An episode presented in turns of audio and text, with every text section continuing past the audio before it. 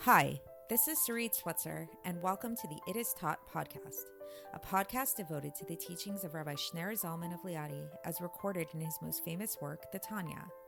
My hope for this show is to make these teachings accessible and relatable to the average person, regardless of prior Jewish education or affiliation. The episodes follow the prescribed daily study portions and are meant to serve as practical lessons in how to live your life as your true self and develop an authentic and powerful relationship with your Creator. I have personally experienced the effects the study of this work has had on me, and I'm excited to share what I can of this knowledge with you. So please join me on this journey of learning, self growth, and connection with your source.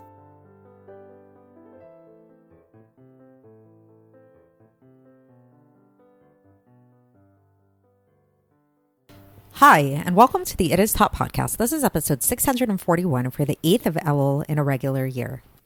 Before we begin today's Tanya, I wanted to mention that today is actually the yahrzeit of my maternal grandfather of blessed memory, Avraham Yitzchak ben Binyamin HaKohen, who this whole podcast uh, endeavor is dedicated in, in memory of. So it's my great honor to dedicate today's episode to his memory, where really the entire It Is Taught Tanya podcast and eventually book is is dedicated to him. But I'll make a special dedication to uh, to today's episode, and I, his neshama should have an aliyah.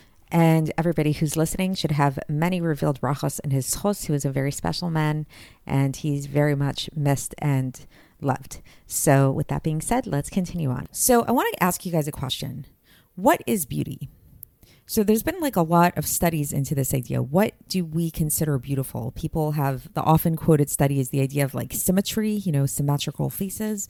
But actually, from my understanding, this has actually been a little bit debunked. And while symmetrical faces can be appealing to the eye at first glance, it's actually some sometimes a slight asymmetry that makes a person beautiful. There's this website that I once came across that I found really fascinating, where it took different celebrities who are considered to be really attractive, who most of us really think of as beautiful, and it took their faces. And first, it showed the face as a regular, like this is this is their face. This is what we know of as their face. And then it showed their face where they actually made the right and left sides of their face totally identical. So you may or may not be aware of this, but actually the right side of our face and the left side of our faces are never totally identical. They're never like mir- perfect mirror images of each other. Usually one side of the face is a little bit tighter than the other side. The shape can be slightly different. The the eyes can be a little bit different. Like there's actually a quite vast difference between both sides of a person's face. For some people to a greater extent, to some people for a lesser extent. So, anyway, so going back to this website that I came across, it was really interesting because what they did is they took these celebrities who we usually think of as beautiful, and then they showed us a picture of them where their their faces actually were totally symmetrical. Were hundred percent like mirrored images of of uh, of each other, both sides of their face. And interestingly enough, they actually weren't as beautiful anymore. They they actually seemed kind of weird. There was something off. So I think this points to a really interesting concept, which is something that we're going to be talking about today, because today's topic is actually all about beauty from a godly perspective. That beauty is not as simple as just symmetry. Like when you go to an art museum, if you were to just see like a piece of art that is just like a bunch of like really symmetrical lines, there's it's not that interesting. It's not so like what's so fascinating about that? What makes something beautiful is that there's complexity, there's depth, there's nuance there's conflict you know? Why do we like watching different stories? If there's if there's a if there's a movie that you watch and the story the story unfolds and it's very straightforward and it's just like da da da this happened and that happened and then everybody lives happily ever after that's not interesting. There always needs to be some kind of conflict and that's what makes the story interesting. That's what makes life beautiful. Music is like this. Everything is like this really in this way on the other hand, conflict in and of itself does not make for beauty, right? This might sound really commonsensical, but it's just because you have two things that are really opposite each other, that doesn't automatically create beauty. There needs to be a third factor in there. What is that third factor? The third factor is the resolution. You know, again, going back to like you watch a really good movie, you read a really good book. There's there's a build up, something happens. Oh no, the main character almost like you know, like let's say in um, romantic comedies, you often see this that it's like it starts off, they meet each other, everything's going well, and then something happens, some major catastrophe, something like that, where they almost break up, and then there's some kind of resolution, then they get back together. So, what is that resolution? What is that that uh, that third factor that comes in and brings and and uh, and reveals the beauty inherent in these op- opposites? This is what we call harmony. And this place of harmony, or in in uh, in Torah, this is associated also with compassion. Actually, comes from a place that's above both of these two opposing forces. It comes from a place where they are actually sourced in. So, we're going to begin this discussion by talking about two essential opposing forces. Forces which we're all pretty familiar with, namely fire and water. This is where the Rebbe is going to begin his discussion of all of this. And what this will lead to is the spiritual source of these forces, which is the two opposing forces of chesed, which is this extroverted outgoing outpouring of energy and gvura which is the polar opposite this idea of of restraining withdrawal of holding back constriction all of that and today we're going to talk about how it is that God creates peace between these two opposing forces, between these two attributes. How is this peace manifest? And the simple answer, really, is that while these two things are attributes, these attributes have a source, and their source is in God. So we we've spoken about quite at length in different parts of the Tanya about how there's God and then God manifests himself through his different attributes and how all of God's attributes are really one with him. They're really all encompassed within him. But so while the attributes are encompassed within God, God is not encompassed within his attributes. God is not limited by any one of his attributes. So there's a space kind of within God, so to speak, where we can say that God is above his attributes, where God is uh, surrounds all his attributes and they all unify. They all come together in this this harmony because they're coming from the same place. So we can think about this with an analogy of a parent. You see the parent hugging their child, and then you see the parent disciplining their child. And while this might seem really opposite, really totally very contradictory actions, in the source, both of these things are coming from the parent's love. So today we're going to learn about that source. Today we're going to learn about that that uh, that aspect of God, which is the source of these two attributes, which causes them to blend and to harmonize. And this is actually another attribute, which is interesting. We also call it an attribute, but it is it's an it's a different kind of attribute because there's something a little bit more essential about it to God's nature. This is the attribute of compassion, of rachamim, of tiferet, we call it. It's a unifying force that that unifies and reveals the uh, the source of the other two attributes. So let's get into the text and see how the Alter Rebbe explains all of this. And for context, we're beginning a new epistle today. It's epistle 12. And the Alter Rebbe begins by bringing a citation from Yeshayahu, which speaks about our favorite topic of this section, namely giving tzedakah, giving charity, where Yeshayahu, the prophet, he refers to tzedakah as being, in a sense, related to peace, and in another sense, related to quiet. But yet, the wording for those two things is slightly different. So, uh, yeah, so the Alter Rebbe begins with this citation from Yeshayahu. What is the citation? The, uh, it's from Yeshayahu chapter 32, verse 17. It says, shalom, v'avodat hashket v'vetach ad olam which literally means, and here and it what and it was that the deed of doing tzedakah was peace, and the work of doing tzedakah is quiet and surety forever. Okay, so what does this mean? This is very abstract sounding, very obscure, right? The deed of doing tzedakah is peace, and the work of doing tzedakah is quiet and surety forever. So there seems to be this distinction, and this is exactly what the Alter Rebbe asks. He says we want to understand the difference between the deed of tzedakah, the maaseh tzedakah, to the work, to to the avoda of tzedakah, and this distinction between shalom, which is peace, and hashket vavetach, which is quietness and surety. What's the difference here? And he says the way that we're going to understand this, the distinction between these two things, is by actually looking at uh, at the at a teaching of the sages that's based on a pasuk in Iyov, chapter twenty five, verse two, where it says, Ose Shalom Bimromav.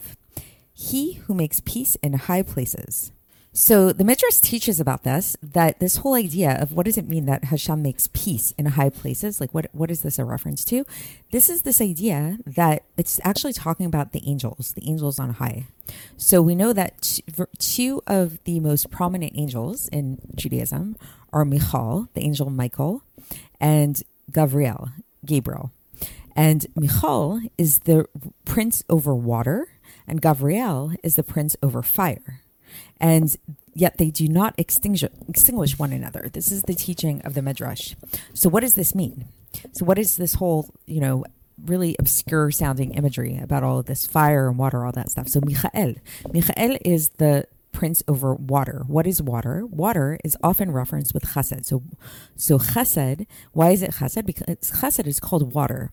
Why? Because water goes from a very high place to a very low place, and it's this idea of of uh, hashpa, this idea of of, uh, of giving, of influence, and spreading forth of the vitality from the higher worlds to the lower worlds, right? So it's like this whole idea of water. You think of water, water is very effusive. Water is very like it pours out, it shines forth, and that uh, that is a nice imagery for understanding the concept of chesed, which is also like that. Versus fire, when we look at fire, the nature of fire is to rise up above. It goes upwards, right? If you ever look at a bonfire, the flames are moving upwards. So this is associated with the idea of Gvura. Why? Because Gvura is the idea of removal of the influence of, uh, of, of life from below to above so that it will not be manifest, but rather it's going to become more constricted with a very great, intense constriction. And so it, these are two opposing forces that are totally opposite from one another when they are found in their state, in their state of like their their ultimate ultimate manifestation as attributes. However, God makes peace between them through revelation because he reveals to them this radiance that is so great that comes from the infinite light of God. Because like his name, so is he. So what does that mean? Like his name, so is he. So meaning to say that the same way that we call God infinite, we say that God is infinite, then this means that God is truly infinite. It means that he's not he he doesn't have a measure to him. And interestingly, there's a little bit of a play on words here. The word in Hebrew for measure is midah, which is the same word for attribute, midah, midos. So I think that's interesting because whenever we talk about a specific attribute, it's like we're kind of imposing a limitation. We're giving like parameters, like like kindness is has a very specific definition to it. Severity has a very specific delegation of what that is. But God is above these limitations. God is above, he transcends to an infinite degree all of his attributes even when we get to the even high, really high attributes of Chokhmah, Bina, and Das, which is the source of all the attributes. Chokhmah, Bina, Das, remember, is the intellectual attributes of God. So this is this, they are the source of what we commonly refer to as the attributes, quote unquote, which is the emotional attributes. And so thus, when we go back to this oppo- these oppositional attributes of Michal and Gabriel, then they become um, encompassed in their source above and in their root, and they become one. They become truly unified and become totally nullified to God's blessed light that shines within them in a revealed state. And so, thus, what happens then when these two forces become unified within God's uh, God's and within their source, which is within God, what happens? Then these gvuras become sweetened and become kind of mellowed within the chasadim, within the kindnesses. And how does this happen? How does it happen that the gvuros becomes sweetened within the chasadim? This happens through an intermediary, uh, uh, uh, a memutza, it's called in Hebrew. And what is this intermediary? This is a, um, a line that leans slightly to the side of chesed. It's like a little bit biased towards the side of chesed. So, meaning this is the attribute, in other words, of rachamim. This is the attribute of mercy. So it's interesting that even within its source, the source of these two things, there's a bias, and that bias is towards the right side. The bias is towards the side of rachamim, and this this ultimate this source that we're talking about that is that unifies both of them is uh, this this midah of rachamim of compassion is also called, called the name of beauty. It's the called the name of tiferet by uh, according to Kabbalah. So if you again if you look at that like outline of the structure of the of the sefiros then this attribute, which unifies the uh, the right and the left, is um, is Tiferet. Why is it called Tiferet? Why is it called beauty? So this brings us to the discussion which we started talking about in the introduction, because uh, because this this level of Tiferet is made up of two shades. It's made up of white and it's made up of red which allude to chesed and gvura, which allude to these two attributes of chesed and gvura. So again, going back to our discussion about beauty, it's like if you just have one color, that's not beautiful. If you just looked at a painting and the whole painting was white, like what is it? There's nothing there, right? It only becomes interesting and beautiful if you add another color there, if you add another shade, something else going on. That's what makes beautiful when you have this push pull of the oppositional forces. And so this is what Tiferet is. Tiferet is this harmony. This is why Tiferet is made up of these two colors of white and and red to allude to this harmony of opposites. And so now the Rebbe goes on and he says that this is why when we now we can understand when we talk about the name of God, the Tetragrammaton, the Yud Ke Vav Ke Havaya, um, and we see this throughout the Torah. This is actually a, a, a reference to this attribute of Tiferet, as it's stated in the Zohar. So we see this often, right? Like we've spoken about how God has a lot of many different names, and each one of God's names have a different association with His attribute. Like the name of Elohim is associated with with God's Gvura. Uh, the name of the like the the Shechina is a reference to God's um, or Adnos is a reference to God's uh, to God's Malchus, God's power of power of Malchus. So there's different names of God that allude to different attributes of God, to different ways that God manifests Himself. But there's one name which is kind of like when we reference God, when we say like Hashem, you know, it's like Hashem is an abbreviation. It's sort of a euphemism for this Yud Ke Vav Ke, this Tetragrammaton, which we know is like such a holy name that we don't even pronounce it properly. It's kind of what we think of as like like the most essential name of God. And so what the Rebbe is teaching us here is that this essential name of God it is also associated with an attribute. The attribute it's associated with is this attribute of tiferet, of beauty, of rachamim. And so this teaches us that there's something about this Midah of Tiferes, there's something about this attribute of, of beauty, of harmony, that is more radiant and more manifest than any of the other attributes of, of holy attributes of God. So it's not just another attribute like any of the other attributes, it's special, it's different in some way. So that's it for today. That's the end of the section. So just again to recap, so we talk we're getting into this deeper discussion about the harmony of opposites and into what it means, what peace means. What like uh and if you remember yesterday we st- this this is in the context of a broader discussion where we wanted to get into what this idea is that uh, doing tzedakah versus service of tzedakah, what the difference is and how the the act of tzedakah brings peace versus the service of tzedakah brings quiet and certainty. And we're trying to understand the difference between the two. So today we got into this, a little bit of this discussion as to what is peace exactly and how it is that God makes peace between these two oppositional forces. So that's it for today. And we will continue along these lines tomorrow. And I will speak to you then. Thanks for listening to the It Is Taught podcast, hosted by Sarit Switzer. This podcast is dedicated in loving memory of my maternal grandfather, Avraham Yitzchak ben Binyamin HaKohen of blessed memory.